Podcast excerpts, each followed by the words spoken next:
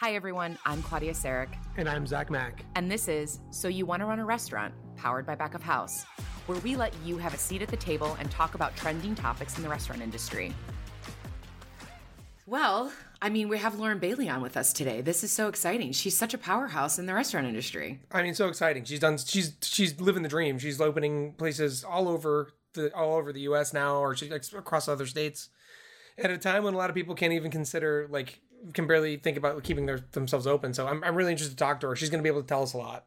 Yeah. Yeah, absolutely. I mean, also she's got so many different kinds of concepts. So it's like it started with a wine concept and it's gone down from there. I think that um, I'm amazed. I feel like she's up to 18 or 20 restaurants now, which is what she's going to talk to us more about today. The, the like you said, the broad the broad span of con- concepts that you have under one person that says a lot. I mean, it says like you're really yeah. in it because you you want to be there. It's it's yeah. not just something you fell into. Mm-hmm. Very excited to talk to her.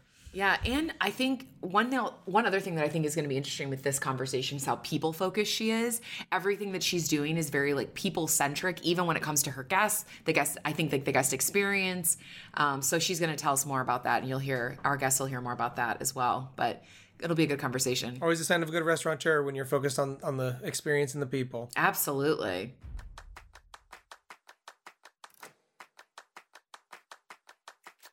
Well, everyone, we're excited to have Lauren Bailey, CEO and co founder of Upward Projects, on the show with us today. Lauren, thanks so much for joining us. Thanks, Claudia. I'm pumped to be here. Yeah.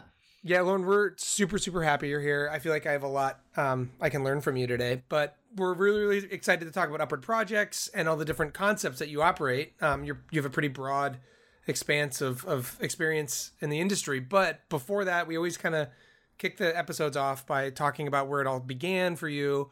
And I've read a little up on you, and I and I saw that you, just like a lot of other people, started off in the industry by waiting tables in college. I understand. Yep, yep. I. Um, but there's something actually, special about where you started. I'm I'm yeah. curious to. Yeah, let's see. You seem to know. Spoiler alert. Um, is that I, I, I we do our research resume. here. I mean, yeah, that's good. That's a good one. Um, so my to in order to pay for college, I needed to get a job ASAP because um, I was at out of state school and my mom said you got to get a job or come home. And so i made a fake resume and pf chang's had just started. That it was founded actually in phoenix and there was two of them and it was i don't know if you guys remember this you might be too young but it was gangbusters. It was like the craziest most popular concept two three hour wait. And by some miracle of god they hire me. I go to training. Like two hours into it, the guy that's training me is like, "You've never worked in a restaurant before, have you?" And I was like, "Wait, shit, what?" God, God. Like, can you repeat the question? Anyways, I was like, away? "No, but I know who be the, the, terminology. I mean, I probably oh, see okay. this is this is what you young folk don't realize. There wasn't Google, so you couldn't Google what are restaurant terms? Like, what does 86 mean? What is like, like fire yes, this covers, and covers like in runner? Yeah. yeah, like there's a whole vocab of restaurants that you yeah. know was not readily available had you not experienced it. So that was probably my first. Uh, moment of, of uh, truth with this guy. Anyway, he was like, Well, since you told me the truth, if you memorize this huge book of all things to know, P.F. Chang's, then I will not tell anybody what you did. So I pulled an all nighter, memorized everything there was to memorize about Chinese food, and away I went into my restaurant career. What a place wow. to start, too. I mean, yeah. to say you were there when, and not only that, you kind of snuck your way in, which that's impressive if they kept you on even after like proving you could. It, it, to be I fair, I don't think I was ever good at that job. Like I, no, so no, it was so busy. In fact, I went home one summer for between college, and they wouldn't hire me back. So that was probably like a, a high level indicator of like, you're not on the top grading section here, sister.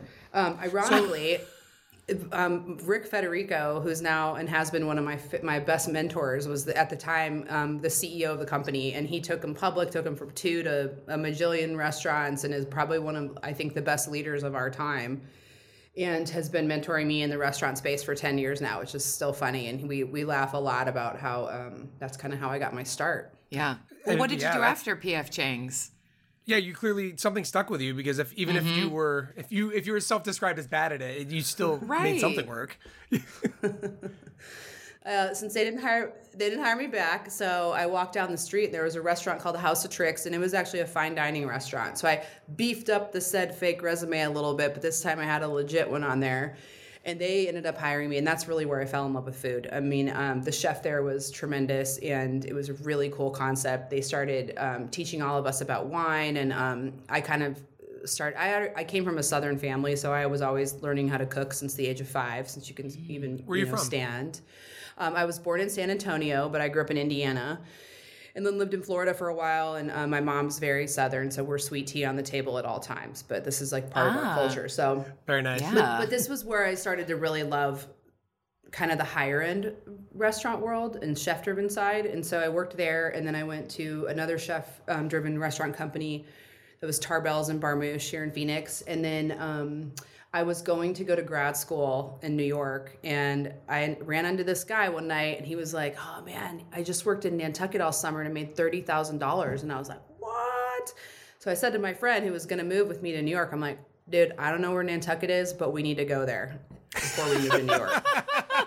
she was like, "I'm down." A So magical land known as Nantucket. Exactly. Yeah, that is awesome. We break up with Money our grows on boyfriends. trees. Yeah, we sell all our stuff and we like drive cross country in my Jetta. We sleep in the Friendly's parking lot because both of us had like $23 to our name. And we finally get to the island and we have the best time ever. We, we make a ton of money. We spend it all. We save no money. Um, we did go to Yeah. New York that winter. But um, I remember the night I was shaking the martini and I was like looking around. I'm like, I'm going to open my own restaurant. Look at these guys. Uh, You know, if they could figure it out, I could figure it out. And that was again the gift of, of lack of Google. Because had I been able to Google how much does it cost to open a restaurant, I probably wouldn't have done it. You know. Yeah. so there were some benefits to the lack of Google. Um, Yeah. And then I came back another summer and saved thirty thousand dollars. And in my mind, I could probably open two restaurants for that. So naturally, I was trying to conceptualize all my different concepts I was gonna do with my thirty thousand dollars.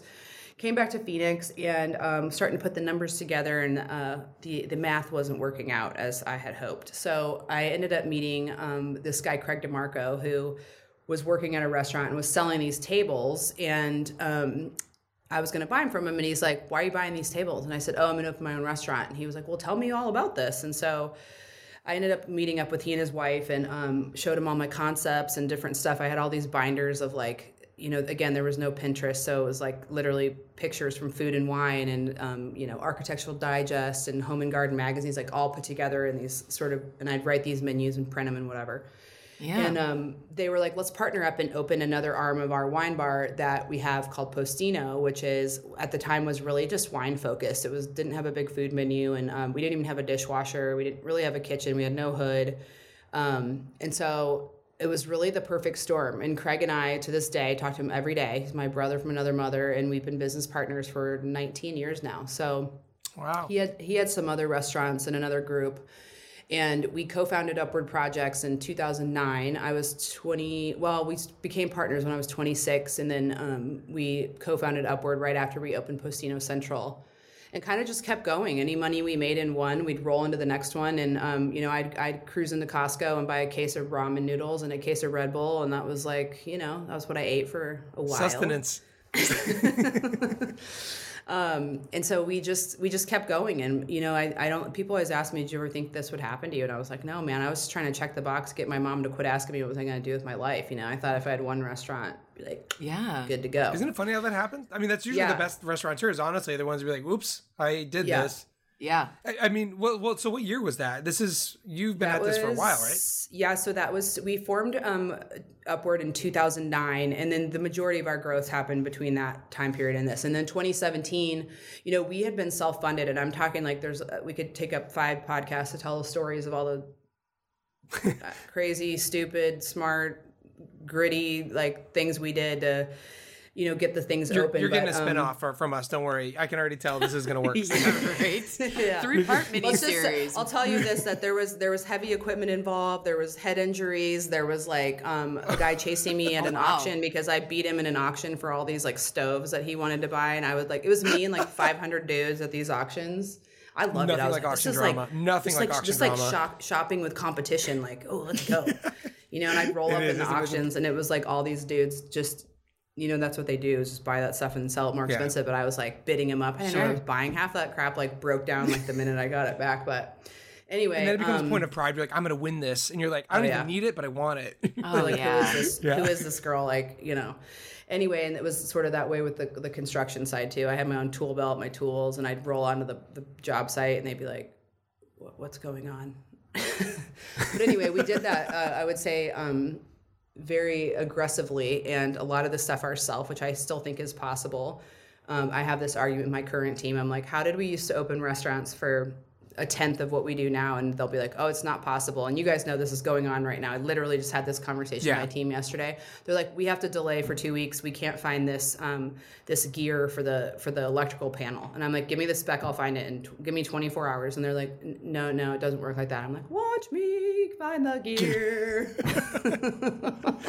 I like your Honestly, being a good problem solver. That's like the, that's love the key. In the beginning, there, you run into these speed bumps like that, and it's like if you don't have someone who's willing to be like, nope, if you tell me no, I'm just gonna try a little harder and, Oh, and yeah. figure out how to make it I work. love it. I live for Yeah. this now because it doesn't happen to me very much anymore. And so, like, you know, COVID was like my jam. It was just like, because our company's so big now, I don't get to do this, but it was, if it, COVID was uniquely positioned to be survived by entrepreneurs because we're used to not having any money, mm. used to having to figure it out, having to work with Right. limited resources in an ever changing environment that you have zero control over. And so it was like, for me, I was like, oh, game on, you know? Yeah. Yeah. Um, I'm not trying to take away Well- from the shittiness of it because it was, but No, of course, but yeah. right. Right. But also to speak of which you said, you're you're clearly you guys have done a lot in the last few years. From what I understand, you've got five different concepts, 18 locations across three different now. states. 20, 20 locations. Oh, we were wow. opening Oh, them up. wow. We Can't were even keep just count. waiting to meet up, Zach. You know, just popping up I, like I can't even keep count. See, that's you know, you do the research and then it's outdated the second you know someone like you gets your hands on a, on a, a restaurant concept. So, kind of run us through what the concepts are for people who are listening who maybe don't understand or haven't heard of Upward before. Uh, Yeah, where so- you were located. What what are the what are the restaurants? So Postino is our, um, I would say, our growth vehicle and the one that we're taking nationwide. It's a wine bar, hang spot, restaurant, all kinds of things all in one. Um, we typically do adaptive reuse with those. So the first one was in an old post office, and that's where the name came from, Postino, which means postman in Italian. And there's a ton of shareable food. You can pop in for a glass of wine. You can meet some girlfriends or friends for um, drinks and apps. You can have a meal there. We have a ton of people. We were like the first date spot when Match.com went, rolled out in the beginning, we were like the spot that people were meeting, and we still are a ton for that because it's a pretty casual, approachable, fun place to hang. And um, but you know, we're just we think of ourselves as this third place really for people to have some of their best moments. You know, it's not lost on us that we get to provide the tables for people to have you know, decide they're going to have a baby or have their first date or celebrate an anniversary or take a job or decide to move or buy a house. I mean, we get to provide that for people and it's um, in its most core like root of the world. That's what we do as restaurateurs and it's uh, incredibly special work that I think um, we can easily lose sight of um, in its most simplest way. That's a really good way of putting it. I never think about like you're you obviously going to business to like give people a good time, but like positioning it like that, saying like you're giving someone the venue to like have a life changing moment. It's, And it happens amazing. I worked at day, a- all day. yeah, and and it's amazing to see that we you know you see engagements, you see you know people coming together and and, and re- reconnecting or connecting for the first time. It is it's kind of amazing, specifically too because I worked in an Italian wine bar. My first job when I got to New York in the service industry was at an Italian wine bar that my business my now business partner owned, and it is amazing. We did have so much of that. There was just a lot of happiness. I mean, Postino. First off, I don't know if you took it from the movie, but Il Postino, very good, very romantic, very funny movie. I don't know if that has anything to do. You're literally the first person that's ever told me they've watched that movie. Oh, it's so good. It's such a good movie. I haven't oh, watched absolutely it. Absolutely love it. You're on your I own saw on this ba- one, Zach. I saw it back in the day, like at like in middle school, I want to say. Um, but it's it's such a good movie. But are you guys Italian focused wine or is it international No, or we're, what's we're global. So we have, I mean, yeah. I definitely think there's a little Italian influence on the menu, but it's not wholeheartedly. We don't have pizza or pasta. And um, it's just really like great shareable noshes and paninis. The panini piece, I guess, is, is Italian too, but it's pretty flexible and we change Mm. it up pretty regularly. But we're most famous for our bruschetta. So those are. We have 10 different toppings, and you pick four, and then we cut them each up into four pieces so you can kind of share, and they have all different unique um, mixes that you can mix and match and share with your friends. Little aperitivo party? I love. I mean, Yeah. who doesn't love bruschetta?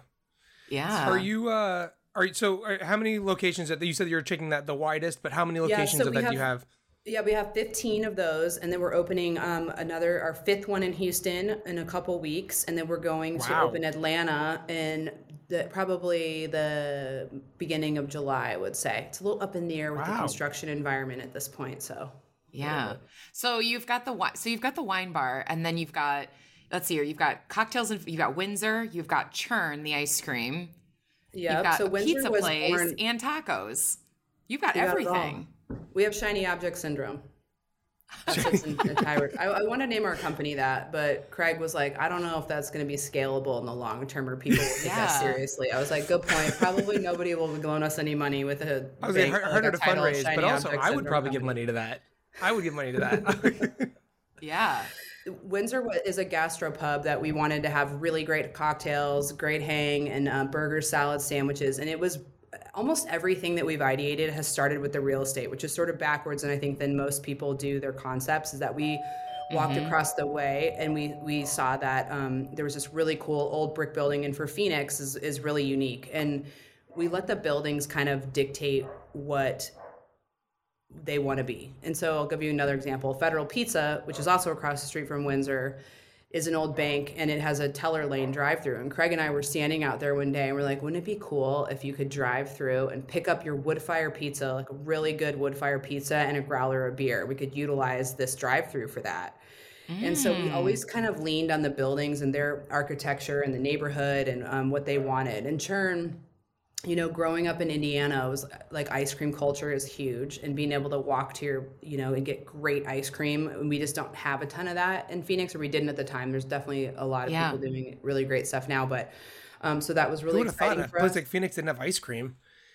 I mean, it's weird, right? It's, it, we It's very like hot. Salt and, Salt and It melts very here. fast. I know. I begged Kim from Salt and Straw to please open here, and um, we don't have Jeni's yet, um, but we do have a couple other really great Jeni's. local. I know she's amazing too. Um, We do have a couple other really great local purveyors that do cool stuff too. So um, we could we can always take more. I mean, it's gonna be 180 this summer, so you know Yeah. we need it. Well, I think that it's, I mean, it seems like it's really apparent from reading about the work that you've done that culture, in addition to the buildings and some of the things, like what you've talked about the real estate side of things, you're also really focused on culture and values and your within your vision and and how you think about building out your restaurants and these concepts. Can you talk a little bit about where that role, where that's come from and the role that that's playing as your as your business evolves? You know, because we were in the industry, I think when we were small, it was this very organic way of doing it. Was very inclusive. And I don't think that we we had this purposeful approach in terms of like, you know, Danny Meyer putting words behind it and saying this is what we're gonna do. In the beginning, we just kind of did that. We everyone was included. People would have opinions. We would we would um, roll those out with different menu changes, designs, whatever. We had so many amazing people that took part in the company in the beginning, and um, we still do. But I think the the difficulty of scale is to take that intention and then figure out how to do it with a lot of people, and that's where Yeah. I think leaders get challenged in, any industry, particularly the restaurant business that in general has higher turnover, a younger um, base crowd, and what's recently challenging leaders, I think, is the disparity of generations right now. So the way we experience the world and think about things and laughing about, you know, we didn't have Google is. Um, it's difficult when those folks that are designing those programs to connect with generations that they don't know. So as we got bigger, we realized that we're not going to change that intention of how we make people feel and what they're a part of. We just have to figure out how to do it on scale. And that to this day remains um, my primary focus is like, let's keep doing what we know works, which is the way we treat people and how we make them feel. Um, and figure out how to do that on, on a base. And, and luckily, you know, the restaurant industry from a technology perspective has just been I mean it's on fire. It was it was a certain way for a long long time and within the last 10 years the level of platforms I mean I get 20 emails a day of someone that has a new platform for us that's specifically designed for the restaurant industry. Right. Um, and it's almost to the point where it's like too much and you have to know what to use it. I think of IT in the restaurant industry now it's like fire It can keep you warm in the winter and burn your house down too. So it's like knowing what Yeah. temperature Completely. to use with that. oh yeah. Well, actually, I, well, I'd love to talk with you about that. If like you're you're Yeah. obviously building, and I feel like technology has evolved a lot in the last few years to help expansion specifically, but also just like day to day stuff. What how is technology impacting your your operations? Like, how is it making it easier, or if it's making it harder to I don't know, but I imagine it's probably not. Um, It- I'm just really curious because you've clearly got a lot happening. So Yeah, it's literally hitting like every vein of what we do. So the amount of data that we can get and feedback. So if you think about it, like 15, 20 years ago, you could kind of have a shitty restaurant and you wouldn't really affect you for a while because it, re- it literally relied on people telling people that you sucked.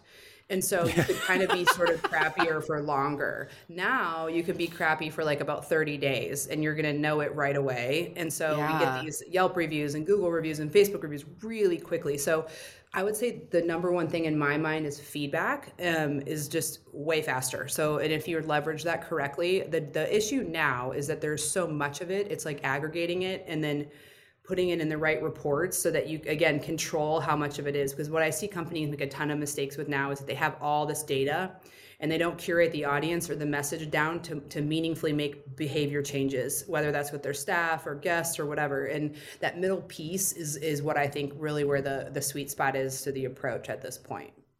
Mm-hmm. totally. That Yeah. that's so interesting because some people talk about technology from I don't know all different areas, but I've not heard it. We haven't heard it yet from that perspective of like the feedback piece, especially with the rise. I mean, everybody talks about social media and everybody talks about you know, or we hear a lot about third party delivery, but I think it's interesting that it's it's still very people centric, even like when you when you're talking about your cultures and values from all different angles. So that's interesting. yeah, just like it allows you to have the conversations, or at least Yeah. have one way conversation with people that didn't exist before, uh, and yeah. it's it's an, it's a huge step for the industry, right? Because now, like you said, like you aren't going to be able to hide under the rock anymore of being like, is this working? Because like you'll know, and it's You're not just like know. people coming And- in the door, like you can feedback. We we train consumers, employees, everybody to look at feedback as a measurement. So think about this: when you go on Amazon, you don't buy something; you look at the review, right? If you're going to go buy some shoelaces, you know, we we look every moment at like, oh, does that the three star shoelaces or is that the four and a half star shoelaces? And you pull up a, on a map to see like, oh, where's wine bars, and you see one for four stars and one for four and a half. You're going to go there, right? So this guest sentiment in, in its entirety is so influential now that um, Mm-hmm. you know learning how to interpret it in specificity because it's like oh, okay we know people like us but we don't know why they like us or we know they like us for this but not that and i think that that um, interpretation is huge like we know we hire this genre of employees we know they like this part of working for us but not so much that it can't be um, I think again, it's like either super high level or really in the weeds. And then as leaders, you've got to distill that down um, to put that meaningful action in place so you can change behaviors. Hmm absolutely. Also, side note: Does anybody not buy something if it's a five star review? Apparently, that's a thing. Like if you're at they don't four to trust four and a half, they don't trust it. And I kind of think I, I, I kind of think I agree. I'm like, well, you got it, because like there's always There's room for a payola, improvement. you know. There's like stuff out there where they've talked about this, yeah. But I mean, Yeah. the restaurants do this all the time. Be like, leave us a good review, and we'll like take fifty Fake percent off reviews, your next right. bill or something. well, yeah, But yeah, totally. fake, yeah, anything. Yeah.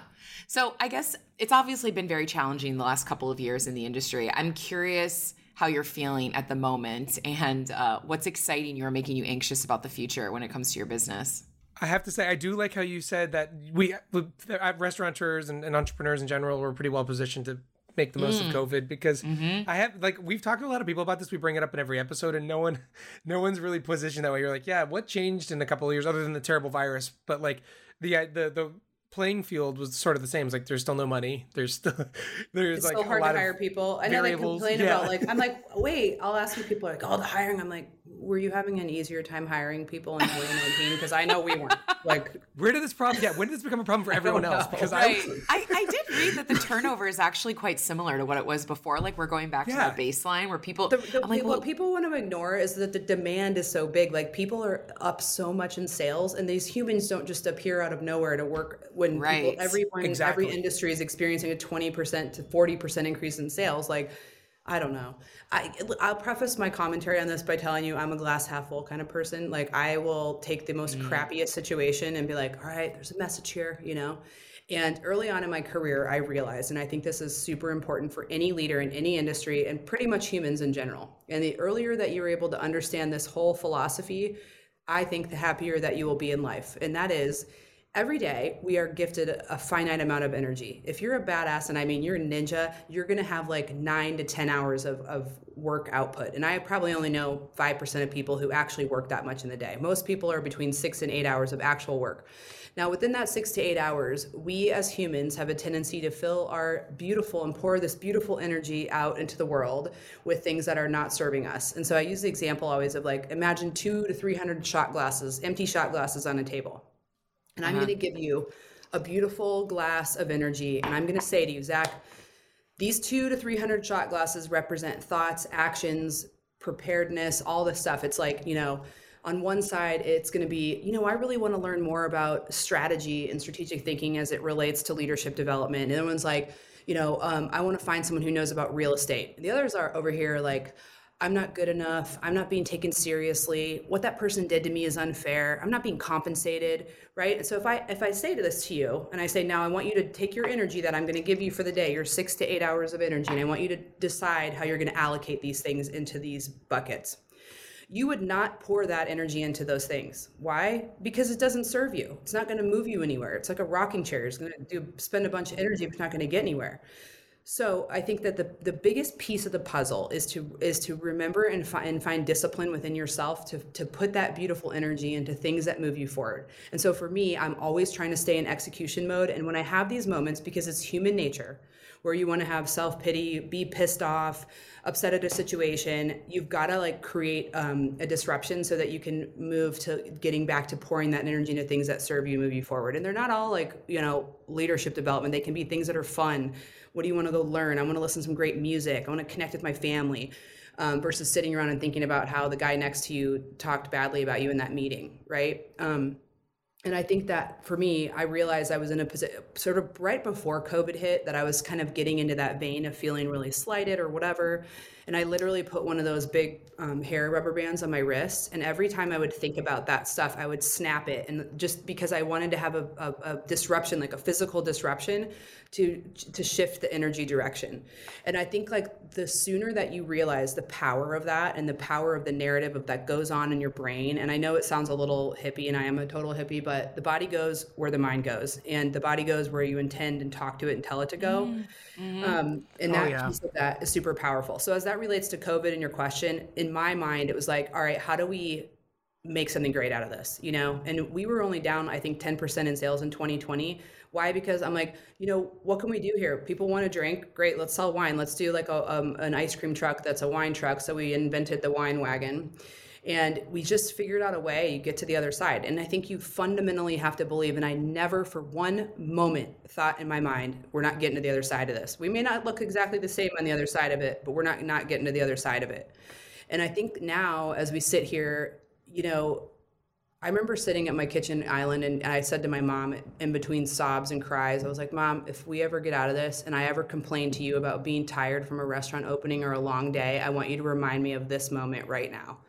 Oh, yeah. And so here we yeah. are, you know, two years later, and we're so busy and we're complaining about really not having employees to manage the demand of what's happening in our restaurants. Like, you you know i'm sorry like to me it's just like this is wonderful this is wonderful yeah. and then also i look at it like everybody's tired. This is a great time. Like keep going. You're lance armstrong on the hill just blown by everybody because you've got to dig deep and find that energy and create a space that people want to work in you know? Like would you want to work there? Yeah. Figure out a way to do it. And you take the crappiest jobs in our industry which are like dishwasher, porter, all this stuff, and find out how to make it awesome and create a development plan for people to move up in their life. You know, I was at our staff meeting yesterday, and we had a 10 year anniversary of a server, and we, everyone was going around telling her what she meant to them. And one of the guys got up there and he said, You know, I don't know if you remember this, but I went with you to Houston to train, and I'd never been on an airplane before. And you told me how to get there and navigate the airport. And he's like and then we went to the ocean and i'd never been to the ocean before. I'm like bawling you know? I mean the fact that oh, this is yeah. the work that we get to do it's like yeah. those you got to find those things that you hold on to in those really really hard moments. And it's different for everybody. And we all were affected differently based on where your businesses were and what was going on in your life. But that's just that's my tool you know that's like far and away that i mean that ex- that can be applied to so much in life. Not not this beyond beyond restaurants, by far the most refreshing take on COVID. And I, and honestly, you just spoke to something that I, I think I was think feeling for a lot of, especially for in the beginning of it. I was like, I can't allow myself to get beaten down and feel this way because if I I'm already exhausted as it is, if I allow negativity to seep in behind, it's it's something terrible is going to happen, and things are already bad enough. So yeah, as, as that's humans, we're really designed wild. to. Really, well, it's- really as humans, we're designed to like to understand threats, you know, because we're animals. And the thing is, is like there are definitive threats here, but I think there's also like Yeah. when you when you get really clear with like I am giving energy to these things, and would I do that if I had that like realization of like I'm gonna go, you know, I'm gonna go spend an hour thinking about how my boss is out to get me because it's gonna really serve me in like moving forward. You would never do that, you know. Right. No, And exactly. I- Wa- wasted emotion. My mom always used to call it wasted emotion. I think it's like a yes and. I think you can have both sometimes, right? But I think like you're using it to move you forward, but you're still being in truth about the situation that you find yourself in because nobody also wants to have like sunshines and rainbows all the time, which is like not in truth. But I think that I like the way you're thinking about it and I like that you're like even what you talked about when we talked about entrepreneurship and all of the things that had to change in order to even get there. And I think it was the nimbleness, it was the way that you were thinking, it was that you were quitting your peop people, you were very people focused first and you remain that way. I don't know. I think that's that's got to yield some good karma. I, I, I feel like with this industry too, like putting that kind of vibe out there, that's something you you clearly truly believe this, and talking about being having good people around you, that's the sort of thing that keeps people around you. Because if you have that negativity, that that seeps into all of your thoughts and your actions and your motivations, and you like that's a, that's a really good way to a healthy way to approach the industry. I think of it like this: you're allowed to go down in the swamp, but you can't stay in the swamp. And the part is like figuring out ways out of that is is so huge. And as leaders, you know, your team is like looking for you to throw him a hand to pull him out of the swamp. And like, how what's what's what what am I looking forward to? And I think creating that vision, it's hard, it's taxing, and there's definitely moments. And I have a very open approach. My team will tell you they've seen me cry multiple times. I get so overwhelmed by the amazingness of this planet, like good and bad. And I do think Claudia, to your point, experiencing all of it and like leaving space um, for that, especially for men, because women, it's okay for it. and we're socialized to emote and be okay doing that and expressing stress or whatever, but men aren't. And um, I think that's changing, and I'm hopeful about that. But there, there's just there's just such a different way to do things and i think the more i talk about this with people and leaders like people want to um, they want to feel good and and they want to feel like there's hope and that Yeah. they're working towards something and it's the very nature of what we do as restaurants is like we're, we're not the dentist like everybody wants to be here most people Right. you know 90% choosing- of yeah. people so like lean into that and make that make people feel good that's our that's our that's our motto you know we had this very long beautifully sounding mission statement that no one could remember including myself and i remember um, my marketing gal Those are the came in, she's best like, ones. what do you think we should do about this? And I'm like, we should put it in the dumpster and we should come up with one that we can remember and it should be simple that we can all remember. And in the most simplest form, we're just here to make people feel good. And she's like, so is that it? And I'm like, oh yeah, that's it. I like You gotta that. you gotta do something you can remember, and right. That's a and that's a nice true, the more you- umbrella. yeah. Yeah, I like Yeah. that. Well, this has been such a good conversation with you today. I I feel like we we got we got so many different angles of the way you think about your business and your business. I don't know, just it was very interesting conversation. Yeah, so absolutely. Thank you for coming on. Thank you guys for having me and doing this in general. I think it's such an interesting um, industry and you don't get to see the inside of it very often. So I really appreciate No. you guys having me. No, No, especially okay. people like you. It's really great to see your, your Yeah, style of positivity and, and your creativity. It's it's yeah. refreshing to, to speak to someone like this. So Before you go, we are doing something called the tasting menu where we ask you three rapid fire questions at the end of the episode. And uh, first thing, first thing that comes to mind is the one that's the answer. There's no right or wrongs here. First question: What's the number one food that you can't live without? Broccoli. wow, Haven't I got love that it. one That's, yet. yeah, that's that's a first. That's great Yeah. though. I do love broccoli. It's very malleable and it's it's an awesome food. It's my Yeah. jam, you know, like it's my comfort food and you can do so many things with it and it's very good for you. Exactly. It is very good for you, which What is why I don't. I love say? it, but it's. Oh, we've got it all. eggs. Mushrooms. Oh yeah, mushrooms. We did Yeah. get. That's Which right. I actually I agree. I love mushrooms too. I My mean, answer the is versatility of them in general is pretty sweet. Yeah. Well, that's my- what my he. answer's That's what he pasta. said. It's just like anything that's malleable, but like you know that you need all the time. You can like do Yeah. so many different things with. But yeah, some people take it very literally, like specific taco from a specific restaurant. But like that's Yeah. Oh, okay. Uh, place you've never been to but you really want to visit. oh God. Um, so many. I wish I was in my office so you could see my bucket list, my travel bucket list. I'm not the kind of person that goes multiple places time, so I literally have 50 places. What's on my list right now? I really want to go to Machu Picchu and do the hikes. I want to mm. go Oh, to yeah. It's worth it. Portugal. I'm going back to Japan. Yeah, I'm going back to Japan for an art tour um, with Heath Ceramics with Modern Adventure. If you haven't seen that, it's awesome. They Oh, do these that's so cool. Wow. yeah, they do these curated trips where they bring in expert. A lot of them are food centric. There's one on um, a chef going to Mexico City, and they take you like on their version of that trip. Um, so I'm pretty pumped about that. But I mean, I could. That's another podcast for another time. I have to pick your brain on that. that's Actually, I'm gonna I'm gonna I'm gonna ask you about Yeah. that later. Yeah, I look did up during um, co- look up Modern Adventure. Modern Adventure. Modern Adventure. I did uh, a ramen tour through Japan virtually through Here Here My Here Here. Market.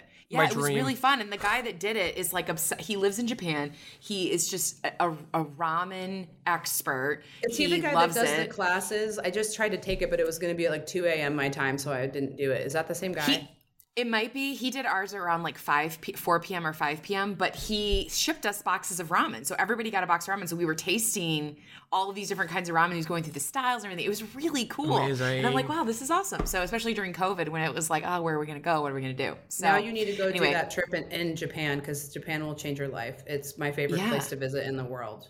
Talk Yeah. about My next trip. hospitality. We look like we're like the meanest people on the planet compared to the, the Japanese hospitality. They- yeah, honest, right? Like It changed my life. I came Oh. back. My team was like, "What happened to you?" I'm like, "Can you guys just be calm right now because I'm just processing this meeting?" And they're like, "What?" what? Who are you? Get out. Come back through the door. Yeah. the Okay, truth and last came back out, but Yeah. Uh, last one here. I switched this one up because you were telling the story that the um, the the wine spot is really good for dates, and you said you get a lot of first dates. Do you have any great date stories that you? Because I feel like when you're in those places, they're really good to like think about like looking at like the Tinder dates that are all happening. So I wonder if you've ever seen anything or talk about a share spin-off podcast. I could talk about. I've, I've seen some really, stuff. Yeah, this Yeah. is. I got this. I got a lot of material for you guys on this one. So, Ooh, like I said early on, when Match.com was the only dating thing, that was Yes. like the bee's knees. Okay, so you remember that? We Oh, would, yeah. um, we would. They would come and ask for people. You know, they'd say, "Is so and so here?" Because they would kind of know, but the photos weren't like they are now. This is ten years ago. Yes. So this one guy comes in who who he comes in he says like you know I don't remember the gal's name is Kelly here, and so we didn't know this but there was two Kellys in the room and so we sat him with the wrong one. Oh, No. They, these people end up not only dating but getting married. Swear to No. God. Out. Yes, and if we wouldn't have swear to God, and if we would not have um brought br- like switched them up. They we, they would have it would never have happened. Can you believe it's like the Gwyneth Paltrow sliding doors thing? So not No, only the are you a greatest meet restaurateur, yeah, it is. like- It's Gwyneth Paltrow sliding doors, but not only a restaurateur, but you are also a matchmaker. Oh, that's my Wow. side hustle. That's my. We've had so many people meet at the restaurants. When people tell me I got engaged there, it, like warms my heart. We've had so many employees get married. It's the best thing Oh, ever. wow. I love Unbelievable. love. That's so great. yeah. I wow. love. Okay, so I'm, I'm glad we pivoted to that question then. Yeah, 'cause me I, too. I, I, I love those kinds of stories. So, well, this was so fun, Lauren. Thank you so much again for joining us today. Thanks for having me, guys. So great talking to you, Lauren.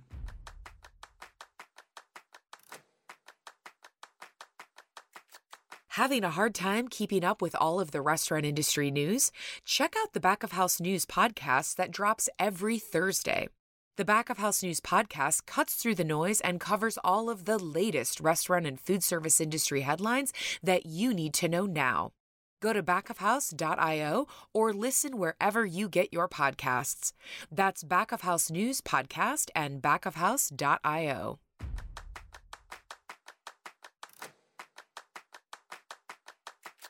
Want to hear more listeners? Then you need to head to backofhouse.io, where you can find the latest on restaurant technology, food service industry news, a ton of free how to guides like how to digitize your space, how to work with food influencers, the latest on restaurant relief, and more interviews with industry experts. And while you're there, definitely remember to sign up for their free weekly newsletter, Eat.News. Back of House has a team of food service industry writers and journalists who cut through the noise and give you the headlines that you really need to see each week. This is honestly one of the best weekly food service focused newsletters I've ever read or seen, and I wouldn't say that if it weren't true. Follow us on Twitter at BOH underscore podcast and at We Are Back of House on all other platforms.